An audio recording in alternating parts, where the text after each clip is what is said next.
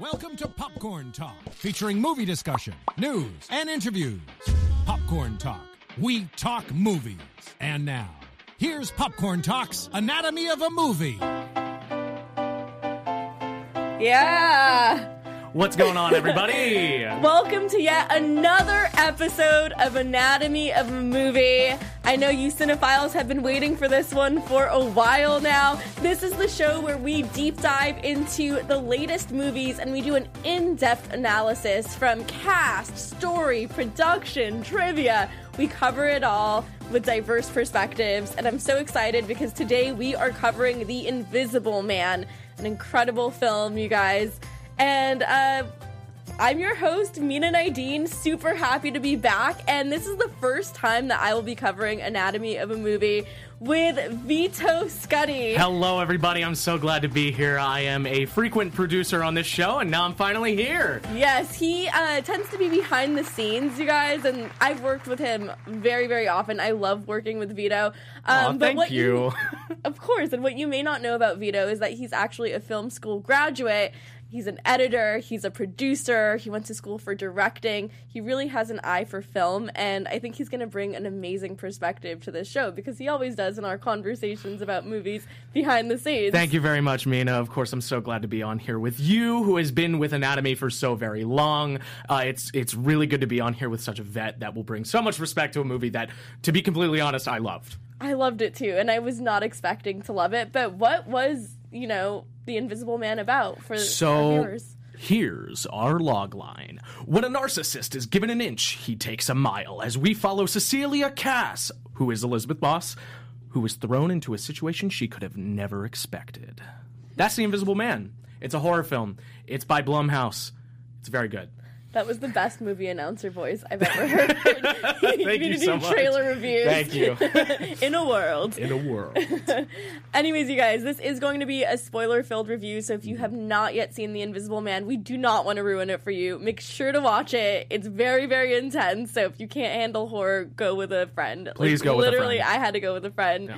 and she, she fell asleep during it. But but still, but still, it was nice to have someone there with me.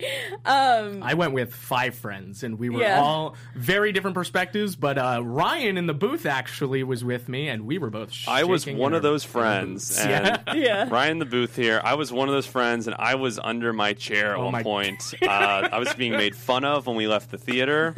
It was a little embarrassing, but I had a great time. Thank you, Ryan. Thank you so much. I was I was literally shaking. I mean, I went into this thinking, okay, there's gonna be jump scares, whatever from the very beginning of the movie, I was like, uh uh-uh, uh I need to walk out. I can't oh do this. Gosh. This is too much. It's too tense. But what were your overall thoughts of this film? So I went into it kind of with high hopes. Uh, I normally go into movies with optimism. I, I like to give movies, especially movies that just pique my interest with advertising the benefit of the doubt.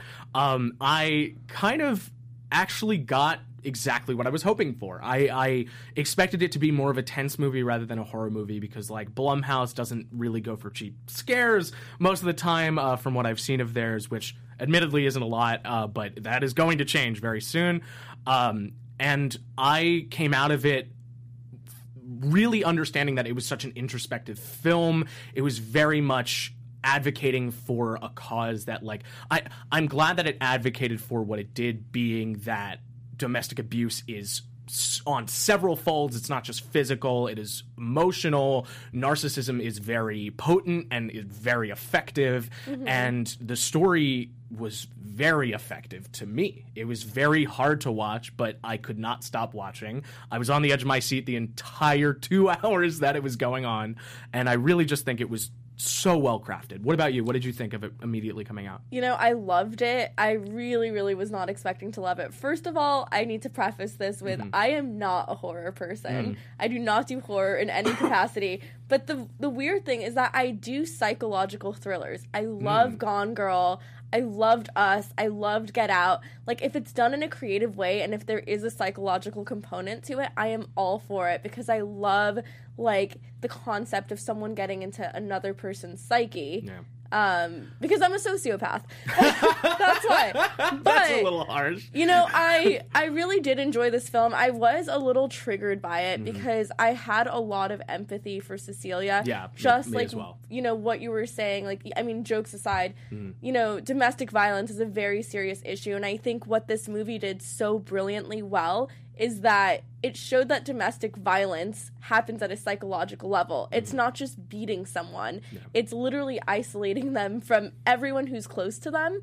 And there was a huge component of gaslighting where mm-hmm. she was made to think that she was crazy. And even towards the end of the film we see a lot of things going on where it's a little questionable where we the audience you know i was talking to my friend and i was she's like i was starting to believe him i'm like come on like come on but that's a real thing that's a real thing Absolutely, and the writing I think kind of tells to that. Um, the the story of this definitely frames it in a light where the audience is supposed to be kind of back and forth on whether Elisabeth Moss is actually seeing things, whether she's actually. But to an extent, I I kind of like as an audience member wanted to believe her the entire time. I think they get, did a really good job at kind of taking us in the directions that they needed to m- better than a lot of films that I've seen that have tried to do this. I also just wanted to mention um, on the fact that you are not into horror and got into it through psychological thrillers. I'm actually also generally not a horror fan, but I started upon uh, watching around my senior year of college, uh, watching fantasy films that derived into the. Uh, the genre of horror or thriller uh, with The Witch that was back in um, 2000 I want to say that's 2017, 2018, um, and then kind of dove headfirst into a lot of them because I believe that horror is now definitely more along the lines of where fantasy movies are lying. Right. And I think this movie especially did that so well, where they took a fantastical concept, threw it into a movie.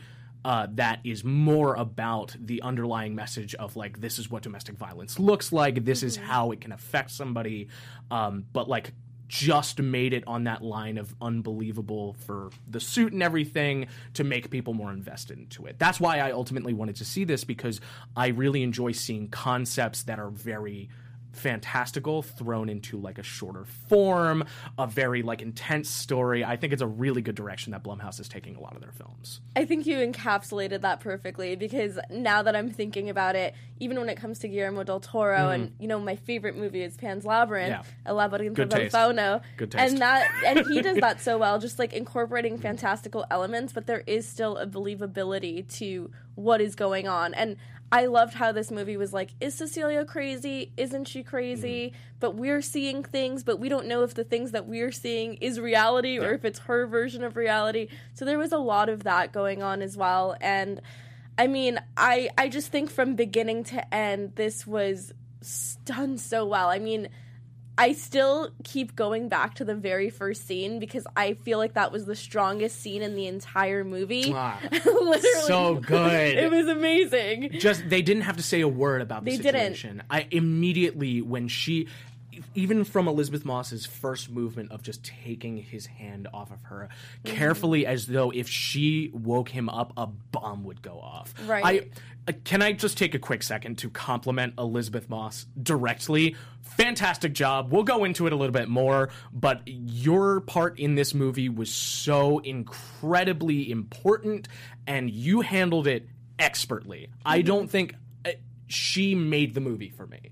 There a, a lot of the performances were very good, but completely honestly, if Elisabeth Moss did not put in as much as she did into this role, I don't think it would have been as believable, as successful, anything along those lines. I definitely feel like she carried the entire film. Not to say that the writing wasn't good. I mean, Mm-hmm. No. the writing was good. I mean, it Leigh uh, Leigh Whannell was the director and the writer, so he did the screenplay, the screen story. Um, he's known for the horror genre. yeah, for Saw, for all of the Saws, he's he's the director and writer. Yeah, Upgrade. He also did um, uh, Insidious. I Mm-hmm. did not watch Insidious because I am a coward, uh, but I've heard Insidious is very good. They're mixed reviews sometimes, but uh, I've heard Insidious as a horror film is very good, definitely. Right. Um, but his writing with Saw, with with that genre specifically, obviously he's very honed, and I think he's gotten to the point. I'm kind of glad to see him move away from the kind of kinchy horror and move into something like Blumhouse Productions, where he can kind of hone his craft a little better, Right. bring forth psychological horrors that aren't necessarily a gore fest. Um, that was another thing. Well. we'll touch on that. yeah. Yeah, I there was a few moments in this that I was like, Yeah. that's a little much for the violence. But uh, coming from the writer of Saw, I guess he toned it down a lot. It was the perfect balance, though, Mm-hmm. of not just like plain out gore. Um, because in the beginning, you don't see the gore. It's all like build up, it's anticipation, it's her running away. Mm. Yeah. Um, and the, the the scene where my heart just like dropped was when she accidentally knocks over the dog food, and it makes Yeah, she like, hits the t- insane amount of noise in the middle of the night. I'm like, she's done. Something's gonna happen. He's gonna like hit her or do something, and I was so scared. And then she just like jumps out. Her Yeah, sister comes to the rescue, and then he her, Comes out of crazy, nowhere. Crazy ex God. punches through the car, breaking the window. How is that not a clue to her sister? This guy is crazy. At that point, I would never question Elisabeth Moss, Elisabeth Moss's character ever again. I would never question Cecilia. I'd be like, he's crazy. What is going on? Yeah. How could he just punch with brute force through the window? What is going on? But this is where I want to compliment the writing again because I really do think that they set up the way for him to him being um, uh, Oliver Jackson, Right. who plays Cohen in this. Um, Adrian- I- yeah, Adrian Griffin. Yeah, Adri- Adrian Griffith. That's his character name. Um, I think the way that the writing went into him subverting everything that she knew was real and everything that everybody else in the situation knew was real i the execution of that was perfect because i believed i believed nothing for half of the movie. I i wanted to believe elisabeth moss. I wanted to believe um uh cecilia. Um but there were just some instances where she was saying that like he's in the room. He wasn't in the room. Or like he was in the room. I'm not sure. But uh, to subvert all of the expectations of everybody around her including james and sydney lanier uh, her friends that everything like that Yeah. i j- it paid off so well it felt so satisfyingly dreadful Right. with the email that is eventually sent that is to her Horrible. sister that is like i don't want to talk to you again and like you're Just- mooching off of me here i'll give you the money like, Exactly. oh it's so terrible and even just like there the the way that the director and like the way the writing is so that you don't know who to question or who mm-hmm. to believe like the little things the details like she's hanging a dress mm-hmm. she puts it on in the rack and then she goes and the dress is there again and you're like what is happening and you realize that she had a drink because they mm-hmm. were celebrating Yeah. the storm reid's character getting into college Yeah. and so they're drinking and it's like oh maybe she like drank but we also know that she takes medication Yeah. so maybe the alcohol mixed with the drink and she's experiencing some sort of hallucination or vertigo or she's dizzy or she Yeah. doesn't remember what she just did because she's a little tipsy Yeah. and that's a totally plausible thing and mm. then you just see other things like the the stove getting like Yeah, that was obvious Uh, to me. That was yeah. uh, just I they they made it so that to the audience, at least for me, they made it so obvious that he was doing these things, and Yeah. yet it was it was there was nothing she could do about it. right And it set me up to like at every single moment I was expecting the worst possible thing to happen to her. Oh my god. Um, they were very good at making me care about Cecilia. And um, by the way, I also wanted to talk about the emotional roller coaster that was brought by Michael Dorman, the brother of uh, Adrian, Mm-hmm. of his character arc in particular, of like kind of kind of hating him and like knowing that he's the brother and that he's like a little bit like his brother and also trying to support her while still going through the grief and then going to supporting him because he's like I understand. I was also controlled by my brother. And then ultimately what comes to the end which spoiler alert he Yeah. ends up helping his brother because he's still under the hand of his brother. I thought that relationship even though he's certainly a side character I would I would say just really took a toll on my trust for anybody in the movie. Right. But Um, and and he yeah. was yeah and he was an interesting component to the film because he's the one who is the mouthpiece for adrian like both like in a very literal sense like he's still being controlled by him i have my own thoughts about that because i do think people have free will and I, I do think Absolutely. there is manipulation but there is a part of him that obviously is sinister if he can carry out these tasks but um I, I just thought like the concept of introducing money into the equation Mm-hmm. Like was a very interesting dynamic because it's like okay the the whole crux of the story Adrian is dead Yeah. abusive husband is dead she's finally free or so we believe but we know she's not because the whole premise of the movie is being haunted by by her ex Mm-hmm. and then the the whole concept is okay if she proves herself to not be insane and she's not ruled insane then she gets to keep the 5 million dollars which is paid monthly in $100,000 increments for 4 years which is another form of control. It's like financial control. Yes. are you sane? Are you insane? Here's money. This money could like be a gateway to so many great opportunities and freedom in and of itself. Um and I remember thinking, just don't take the money. Just don't take it because it's in in some way you agreeing to any of this, you're still tied to him. Yes. Even if he's dead, you're still tied to him because it's his money. Yes. So there was a part of me that didn't like that aspect of it, but I was like, whatever, he's gone. If she wants to sign this, she wants to sign it. I thought it was clever writing, just- but it also was dreadful. Yeah, it was also dreadful, and I wonder how different things would have played out if anything would have changed if she didn't even want any involvement with the money at all. But imagining being in her shoes in that situation, I can uh, being offered that much money. Right. Uh, that's the unfortunate part about society is that I think I would take the money too. Because like if if something like that situation were to happen and you actually believed this person to be dead um, even though it would be something that would be like oh gosh like there might be repercussions to this a hundred thousand dollars a month for the rest of your life Right. I not a bad deal Not a bad deal. unless he's still alive and is going to take advantage of the fact that you are getting $100,000 a month from him. I feel like it could be viewed in two ways. It can be seen as reparations Yeah. for all of the abuse, like Yeah. it's your due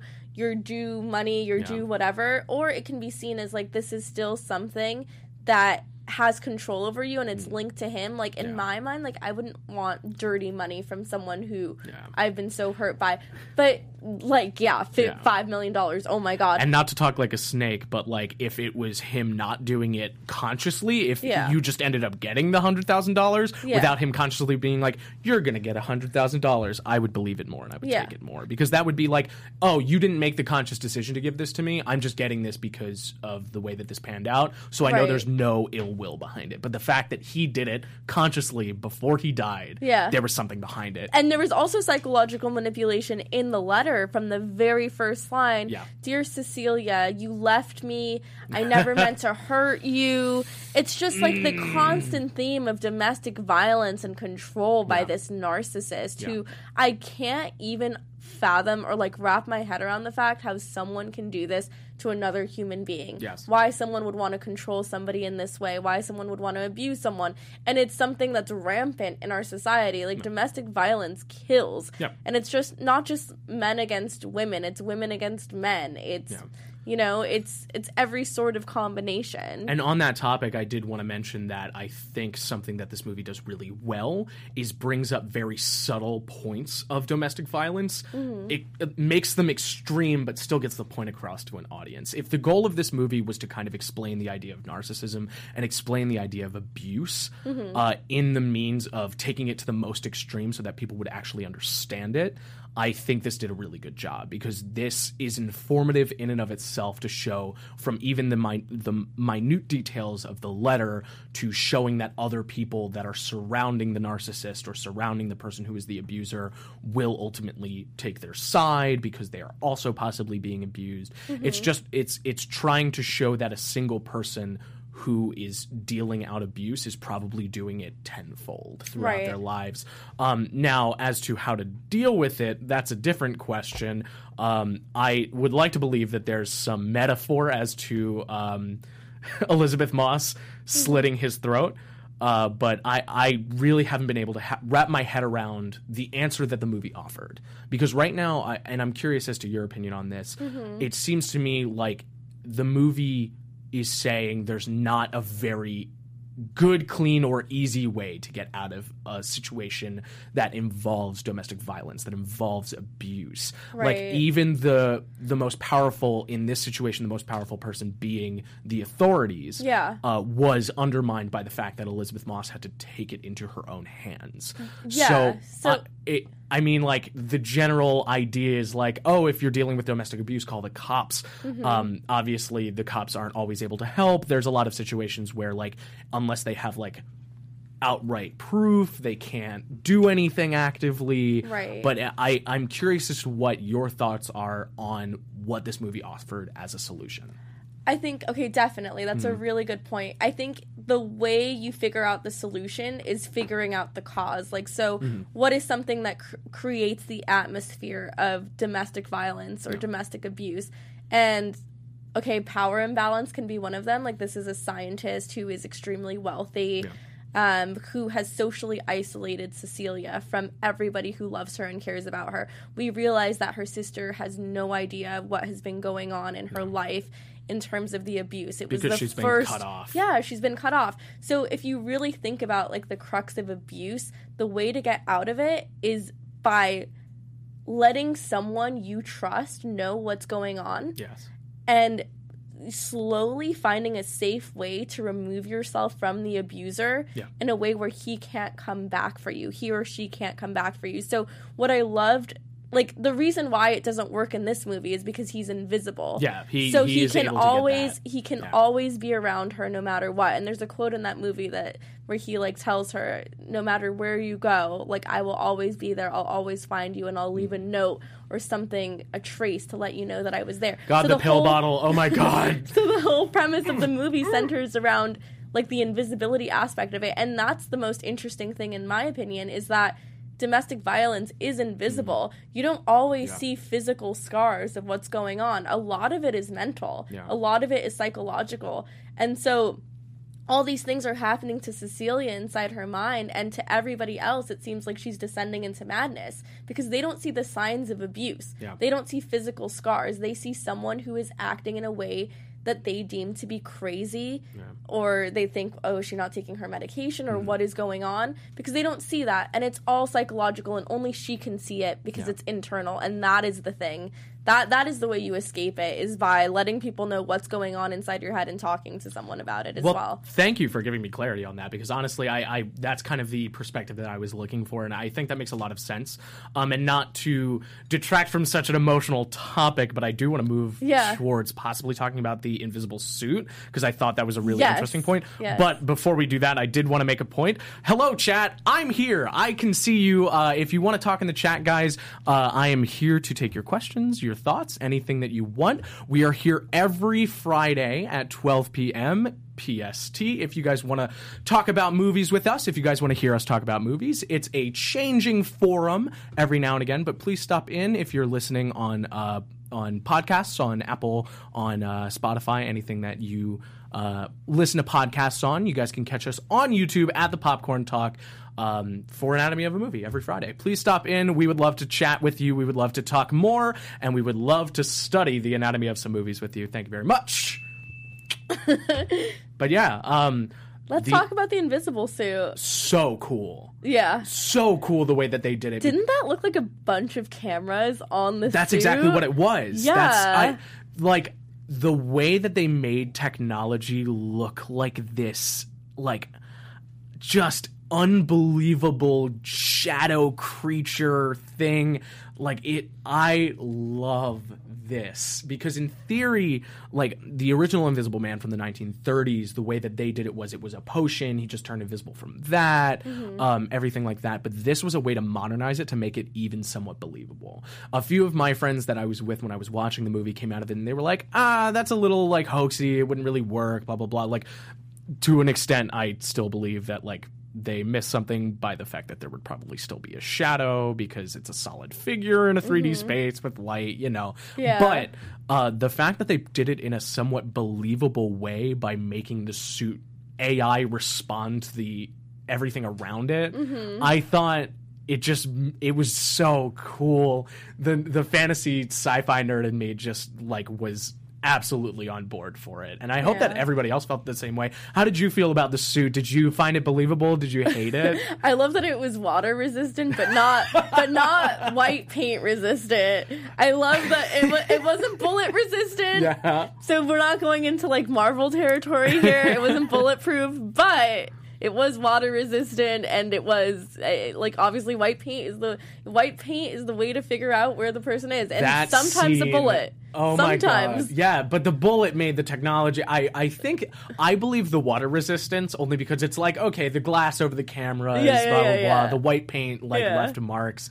The one thing, um, apparently, the original 1930 did this. By the way, I just disclaimer: I have not seen the the original 1930. Mina, you have also not. I have not seen it. Um, there is a scene in it that I was told by one of my friends who I watched it with, where the Invisible Man is walking out in the rain, and you can see his silhouette in the rain, and that's kind of how uh, somebody sees him. And I, I don't know all of the details, but there was the scene where they were outside of the hospital, and it was all in the rain, and I really.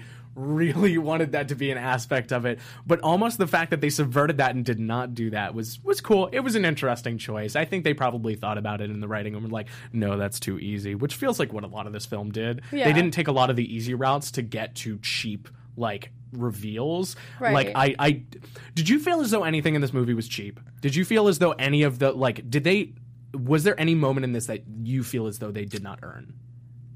Not really. I mean, I feel like like I can think of all the moments that were so well done, like the dog barking because the dog can sense a presence because the Mm-hmm. dog doesn't need to see it, has a sense of smell and it knows when there's another human body there. Especially his and, master. and seeing the fog. How would you see the fog of his mouth if the whole face is covered though? That was the part that I didn't understand. Well, like might- how would you see his breath? Well, it might be like you know those like green morph suits. You know what I'm talking about? Like Yeah. it might just be there might be like A little that kind of thing where he can thing. breathe and stuff like Okay. that. Uh, that's that's my thought on that. But I understand Yeah. what you're saying. Like especially since it was one breath, but right. like and no footprints Yeah. like you know everything was like very immaculate and i guess that it makes sense like at Yeah. the scene of a crime like you know people wear all sorts of things to be able to cover their tracks Mm-hmm. um i thought it was interesting i just there was a point in time when i wondered like how many suits are there and then there's like a twist at the end that we'll get into later. Mm-hmm. But I do want to quickly talk about um, some of the other characters, including Harriet Dyer, the sister, played by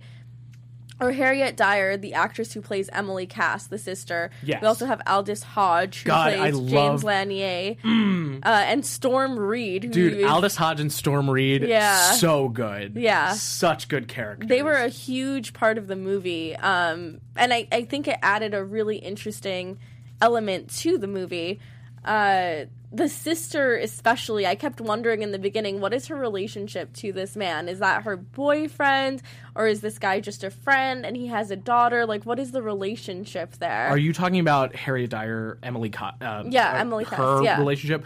Um, I like honestly, I don't know if I need an answer to that personally. It just felt like the the relationship that they were trying to establish without telling us was showing that there was a relationship here. They all knew each other in some way, Yeah. and therefore they were willing to do that.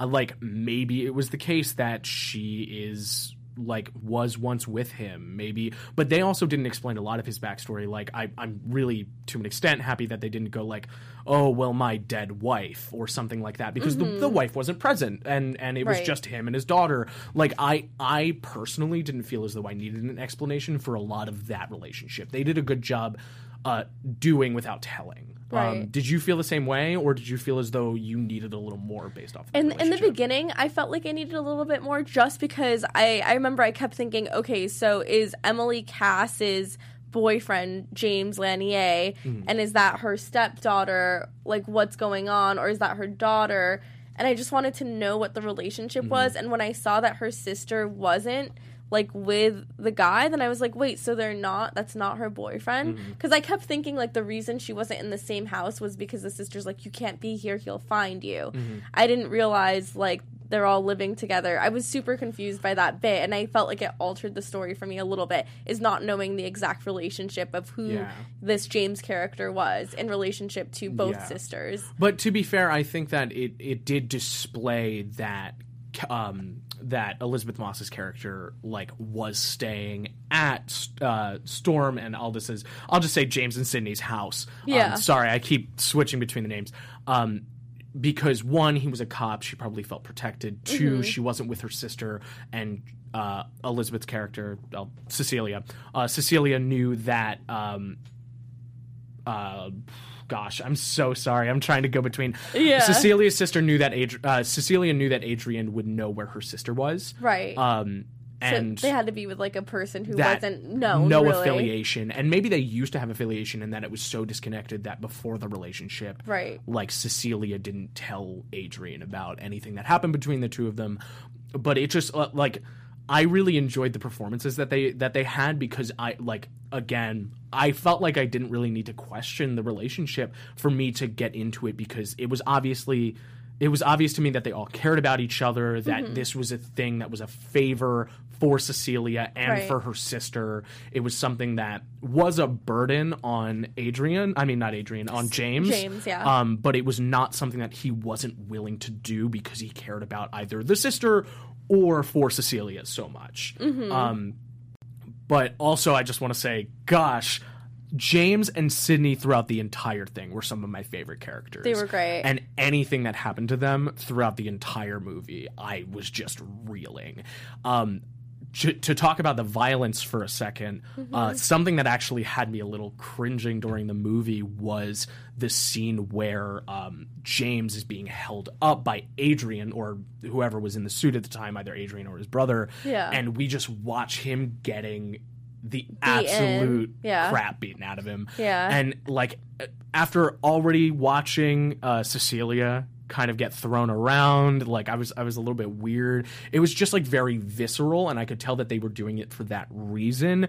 I think if any part was cheap for me, it was that part. I did not need to see Aldis Hodge get beaten half to death Yeah. in front of my eyes from the perspective of Adrian. I, I think the reason it was so important is because he wanted to hurt Cecilia in whatever way possible. And when I say he, I mean Adrian. Yeah. And, you know, complicit with Adrian is Tom Griffin, Yeah. played by Michael Dorman, Yeah. who is Adrian's brother. Yeah. And we find out that there are two suits and that's the second one and you know that it felt like scooby-doo when she unmasks him and Mm-hmm. Yeah. it's like wow this person that you semi-trusted that you thought wasn't doing this that was also a victim is the perpetrator of this crime Yeah. like kind of showing you that the people closest to you that are unexpected are the ones who can hurt you the most Yes. and just this the the betrayal in that Mm-hmm. in that alone um but we already knew he was a shitty character because of the previous interaction she had with him where he's like just keep the baby and he seemed to know about it Gosh, that scene just Yeah. I, I was really hoping that he wouldn't turn out being that way, but the fact Yeah. that he did,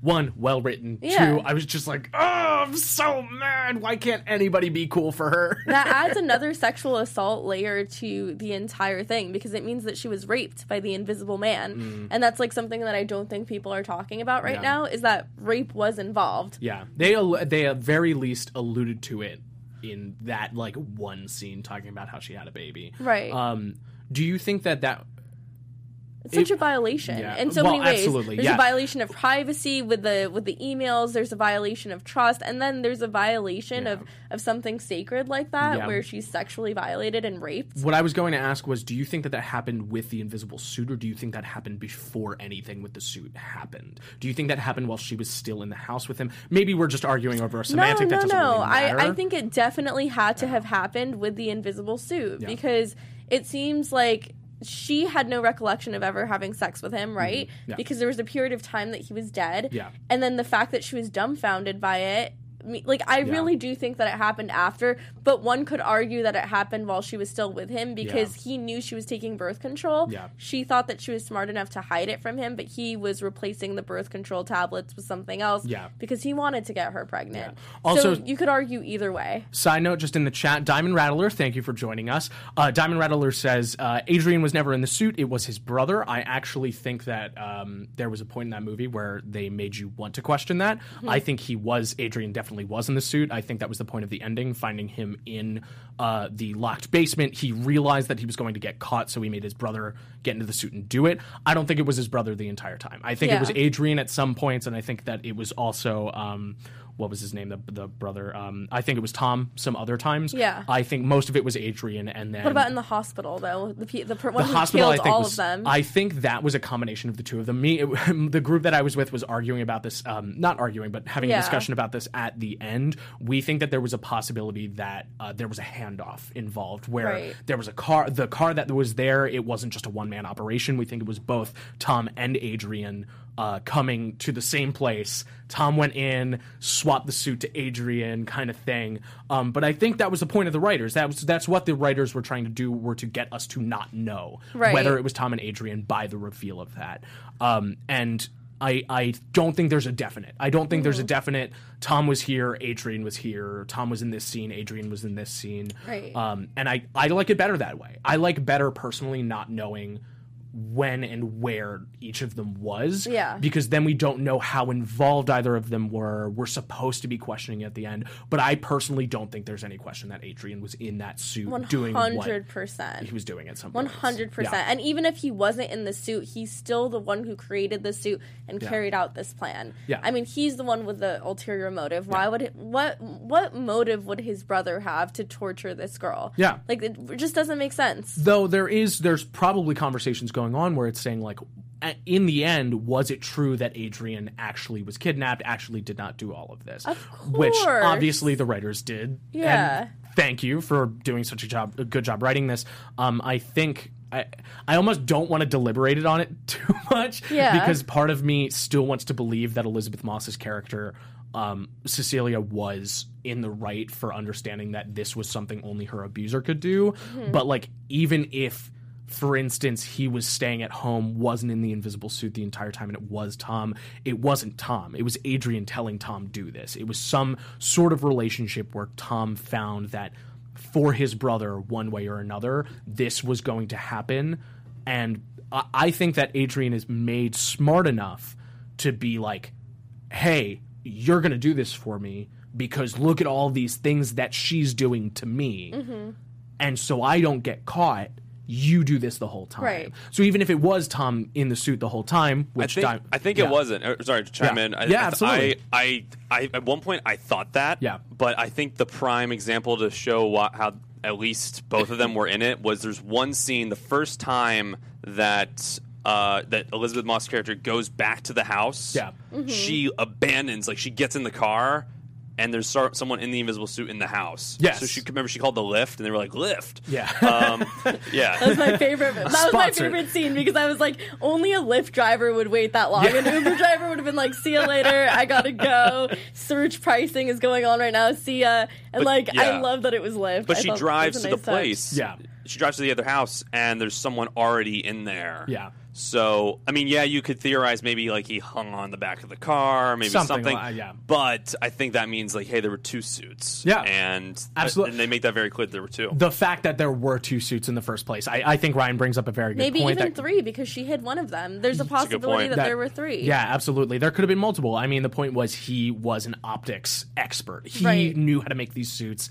The, if there was one, if there was two, there could be three. And uh, you're not supposed to know the answer to that. Yeah. And I really appreciate that about this story. I know we talked a little bit beforehand, and there were some parts that weren't very believable for you or answers that you didn't get. And we'll get into that. absolutely. Yeah. Um. And also, he says he says surprise. Yes, that's right. That was his voice. That's that's correct. That was Adrian. Yeah. Um, but I I do think that the fact that they did not give us all the answers, like in any film, Mm-hmm. sometimes, especially with fantastical films, with sci-fi films, getting answers often is worse than Right. not getting answers. But also, but also, you know, and I agree with that. But also, Adrian's phone was at the very top of the attic. Yeah. And like, there were all these other Tom clues that it was that, though. I don't know. Adrian's. It was Yeah. Adrian's presence, Absolutely. and we really we know that. But um, I I want to ask you about the very very end when she finally gets and Elisabeth Moss's character Yeah. after going through the loss of her, her sister and being framed for it, which was That a pivotal scene. Pivotal moment in the movie. Oh my God, that where, where you think like, oh, she's to be in a public space. It's to be oh safe. my There's no way Adrian can torment her now in front of all these people. And she finally tells her sister, and we finally feel her sister starting to believe her story. And then the Invisible Man lifts up the knife, slits the rope. Th- th- Thank you for the Thank you, Ryan. That was so unnecessary. Oh, God. slits the throat That of, scene of the sister. And then Elisabeth Moss's character gets framed for it. Cecilia is holding the knife. Everyone in the restaurant starts running out and freaking out, and the screaming lady in the restaurant is just like that scene it. was the most terrifying and satisfying scene. It was satisfying in a bad way. I mean, Right. satisfying in the way that you know that that was a moment that all of this has led up to. Yeah. That like I mean besides the ending which I feel was definitely earned, it's just going back to the idea of earned moments. I think that this moment was something that nobody saw coming, but I felt as soon as that happened, I was like, oh my God, of course. Mm-hmm. Like, why would he stop? He doesn't need to. Yeah. He's got a suit that makes it so that he could do anything. And I never thought it would go to that point of him of him actually murdering. Yeah. I never thought it would get to that point, but he wants to kill all the people around her and socially isolate her and get his vengeance for him for her leaving him. Real quick side note to uh, Diamond Rattler, I would um, not not to kind of be mean about it. I would go back and watch the film. The suit that Tom was in got shot, broke. It, they pulled it off. Cecilia had the other suit to be able to kill. Um, Yeah. uh, Adrian with. So there were two suits confirmed. It was hidden. Uh, it was the one that she hid in the vents, and then there was another one that was being used by Tom in the uh, hospital, where uh, not the hospital. Where Right. did he eventually die? Um, At the house. Yeah, at, the, house. house, Yeah, yeah. it was eventually. We saw the suit was broken. He was dead. What- And she yeah. doesn't know optics, so she couldn't have built another one. There was two. What do we think about the ending where she goes into the house with Tom? Uh, I mean, with sorry, with Yeah. Adrian. He sets up this beautiful dinner for her. It's like very creepy and unsettling. and then we see that she, we know that she's wired. Yeah. we know that she's wired. Um, what did you think about how that entire scene played out from the very beginning of that the tenseness of that conversation Oh, to her going to the bathroom? Did you think that he was going to do something crazy? Did you ever believe that he was innocent in any capacity? And then when you saw the very end like we'll get to that one later too but like what were your thoughts leading up to that crazy scene at the end? Shout outs to Oliver Jackson who played Adrian. Uh, you knew how to portray somebody that was vacant behind the eyes. You it, like his performance. Like immediately as soon as I saw him, that feeling of dread arrived. I never believed anything good about his character. Mm-hmm. Everything that led up to this so far, he had this this front of being formal, of being like wanting this, of of wanting to be kind, but there was just something about the way that he portrayed his performance, something about the way that he stood, all of the intricate movements, everything that was set up. It just showed how controlling he was. It showed he wanted to bring her to the house. He knew. He knows how she feels about the house. He knows how she feels about the territory.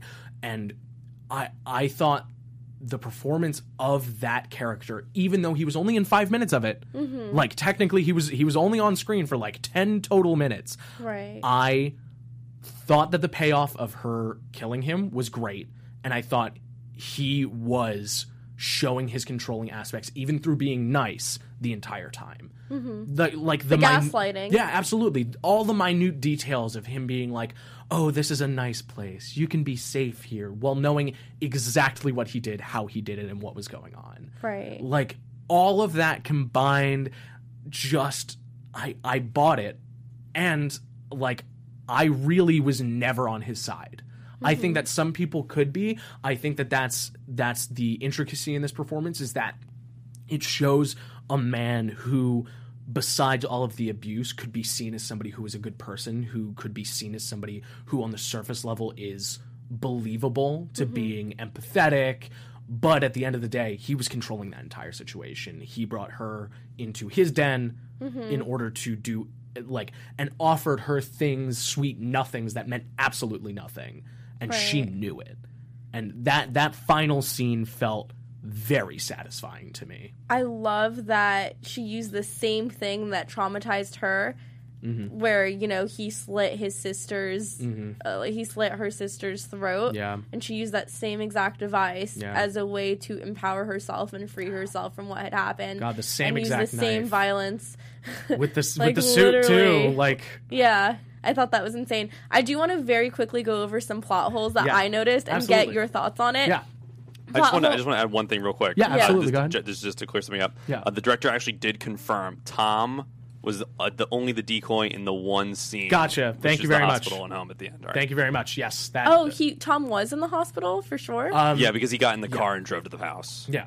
Okay, I kept wondering if Adrian was the one in the hospital and then he escaped, and then Tom was coming from a different direction into the house. Yeah. Oh, that's a good. que- That's a. Yeah. I think that's possible too. Yeah, because I thought there was a possibility of either one, and they left it open to interpretation. Yeah. But in thank you so much, Ryan. But in terms of plot holes and questions, literally this was driving me crazy. How Okay. did nobody check up on the dog, especially when Elisabeth Moss was like, "My dog, I'm gonna come back for you. Like, don't worry, I- I'm not gonna leave you." And then she knows Adrian is dead. Does no one say, "Hey, where the hell is this dog?" Okay, I thought about it this way. Actually, I don't think it was a plot hole. I think she was like, "Look, go free. I can't take care of you. If I take you, he'll be able to find me. You'll be astray for a little bit, but somebody will eventually find this dog because they were close to the city." I think that she didn't have the time to think about it, but did have the time to think about, "I don't want this dog to be." With Adrian, because I think it was obvious that Adrian abused the dog as well. Was it? The oh, dog, of the collar. not only the collar, but the dog was very scared and timid around him the whole time. Never wanted to go down into the basement. When she went down into the basement originally, the dog was like sitting up at the stairs, all very scared. I never picked up on that. That's Yeah. such a good point. I Yeah. kept thinking that he was loyal to both owners. I think he was loyal. I mean, a dog is the ultimate showcasing of its owner. Yeah. The dog was scared but loyal because a dog will never question its loyalty. I mean, Adrian is all the dog ever knew. Yeah. But to an extent, it also knew the limitations that it had with Adrian. It had to be loyal, but also was very terrified of Adrian because Adrian was probably physically abusive Right. or in ways like needed the dog to be in line with him. It doesn't surprise me that Adrian had a dog that only he could kind of reel in. right. And I, I guess I guess I'm just as soon as it curious. Like the minute she found out, like he died, he died Mm-hmm. Yeah. in quotation marks two weeks after Yeah. she left. Like, wouldn't she be like, "Let's find the dog"? And then if the dog was there, it would always bark whenever there was like another Yeah. presence. But anyway, plot hole number two.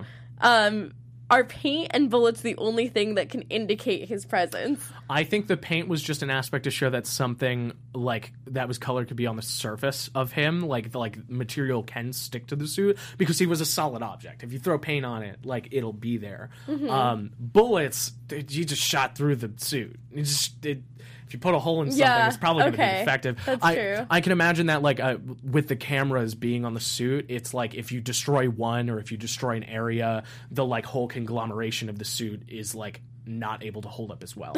like I, I don't know how the suit was made, but like from what I understand about electronics, if you punch a hole through a computer, it's probably not going to be able to work all the way. Right. That's why. That's why I thought water would be like a terrible thing for like a camera. But there are waterproof cameras. So And I also imagine if this is optics for the military, it was probably something along the lines of we need a suit that is waterproof so we can do all of these missions and Yeah. be able to do this. That's I imagine he worked for the military because that's the only reason you would have use for an invisible suit. Why else would you use it? Okay, and I, I have two. I have two left. Um, I just thought of one right now. There was no death certificate or anyone like when when a body dies. Yeah.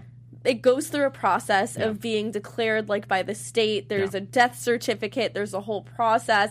You're not just like, oh, here's ashes in an urn. Like that would indicate to me that the brother was guilty the whole the whole time because there's no death certificate. I'd be like, if I was so traumatized by something, I'd be like, where the hell's the death certificate? I'm not gonna lie. I've never cert- I've never thought about a death certificate in my life. I, I did not like that is a plot point that like if they brought up like oh here's his death certificate, I think that would have been less believable than the urn, and the urn wasn't believable at all because that's just a document you could just forge. Yeah. Like he he was able to yeah, get he was able to get a newspaper story about it and somebody to get him Yeah. ashes in an urn. Right. Like I don't. fake news. This is the fake news media that we my live in. This is it.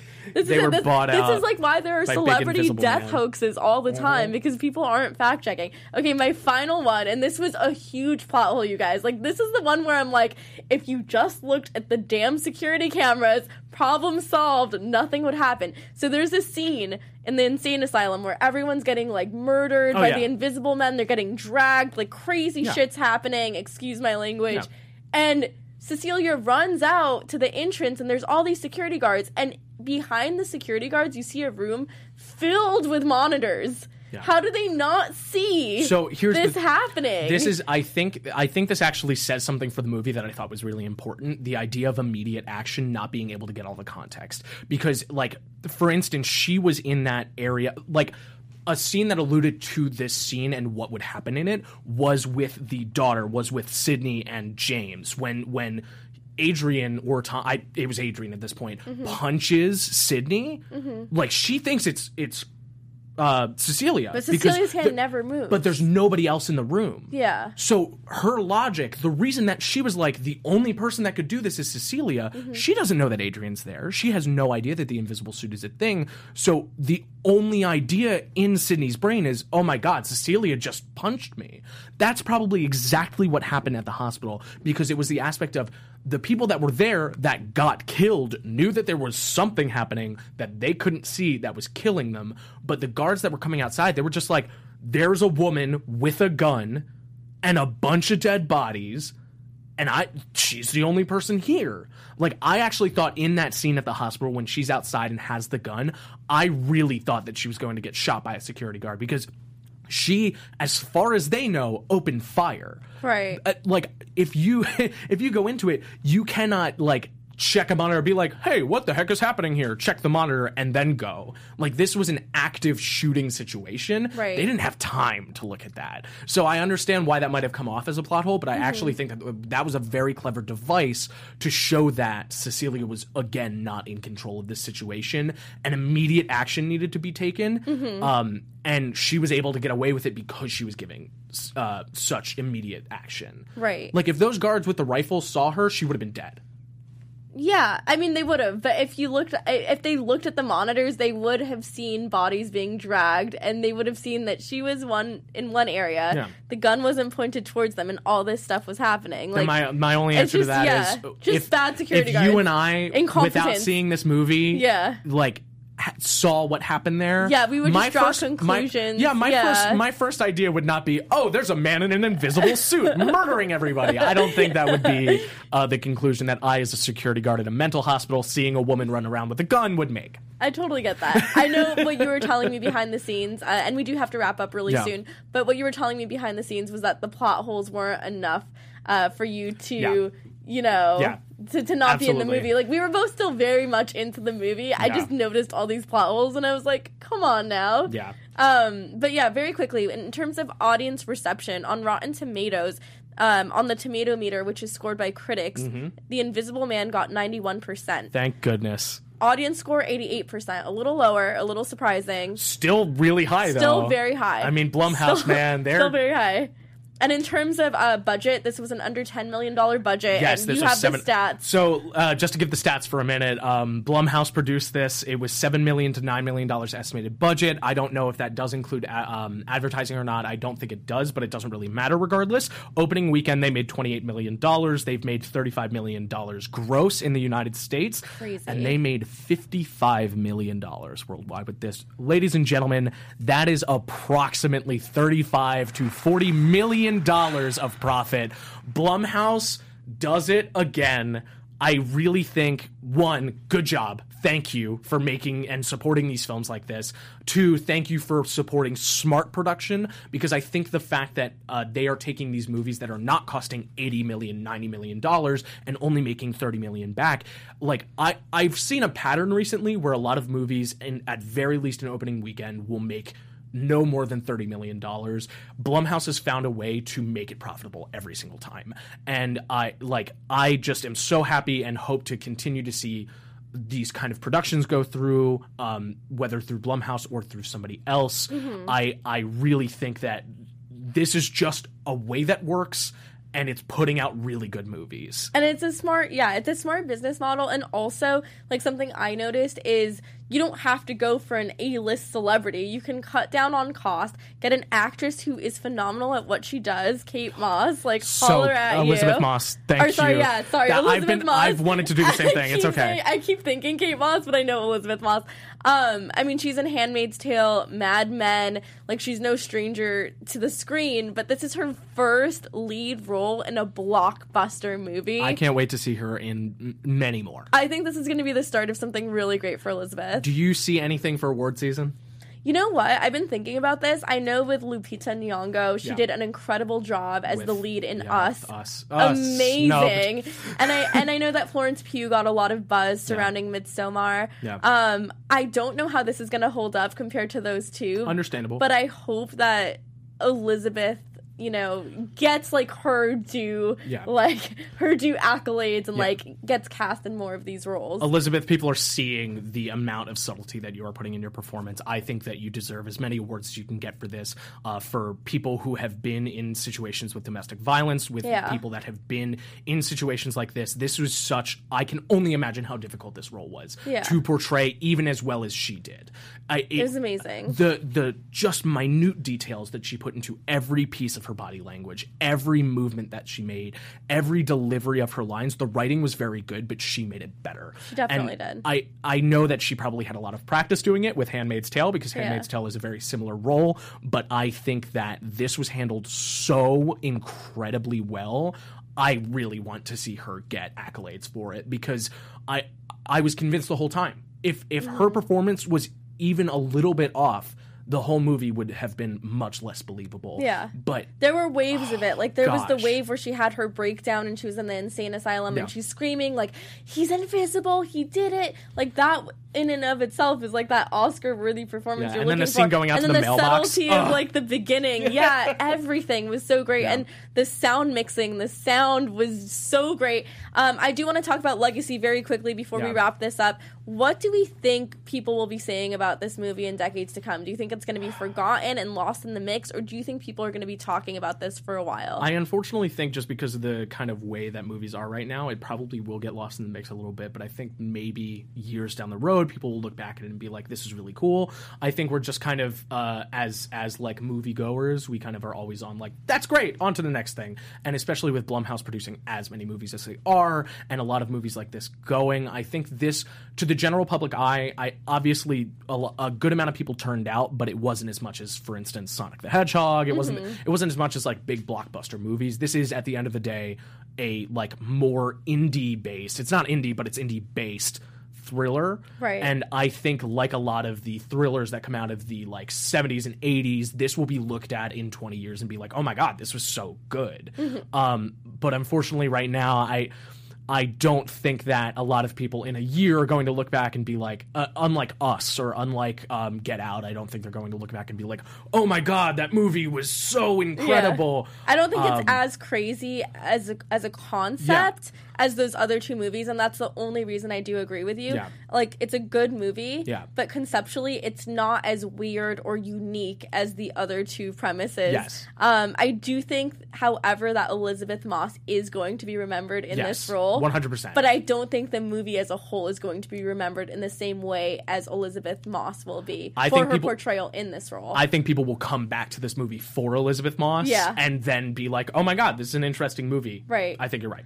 And uh, go see it. Yeah, go see it, please, please. Honestly, um, I really think it's worth a watch. Uh, it's I haven't seen a lot of thrillers, but on the line of thrillers that I've watched, this kept me on the edge of my seat the entire time. Um, it was it was dreadful, but in a good way. It was so interesting, intriguing to watch. The performances were incredible. The cast was really well done. Uh, please go see it. Yeah, I 100% echo that sentiment, you guys. I definitely recommend seeing this movie, and this is coming from someone who is not a horror person at all. Yeah. I do love this on a psychological level. I love what it has to say about domestic violence, and I love the crazy twists and turns that we see in the movie. Uh, highly recommend it, Yeah. and thank you so much for tuning in. Can't wait to see more from this Leigh Whannell. week's- Yeah. uh, this week's Anatomy of a Movie Thank at you. Popcorn Talk, and thank you so much to Ryan and the booth, our Yeah, producer, for it. chiming in with amazing sound effects, commentary. We love you, Ryan. And Vito, it has been such a pleasure. It's been so I hope great this isn't my you. last time talking to I you hope be because I to do love this again chatting with you as well, yeah. Uh, where can everybody find you on social media? If you're in- social media. if you're interested in finding me on social media, you can find me anywhere at vscutti. That's at v s c u t t i. Mostly on Twitter and Instagram. And I'm your host, Mina Nideen. You can follow me on Instagram, on Twitter, and most importantly on TikTok at Mina Makes Magic. I'll see you there. Thank you guys so much. Bye, everybody.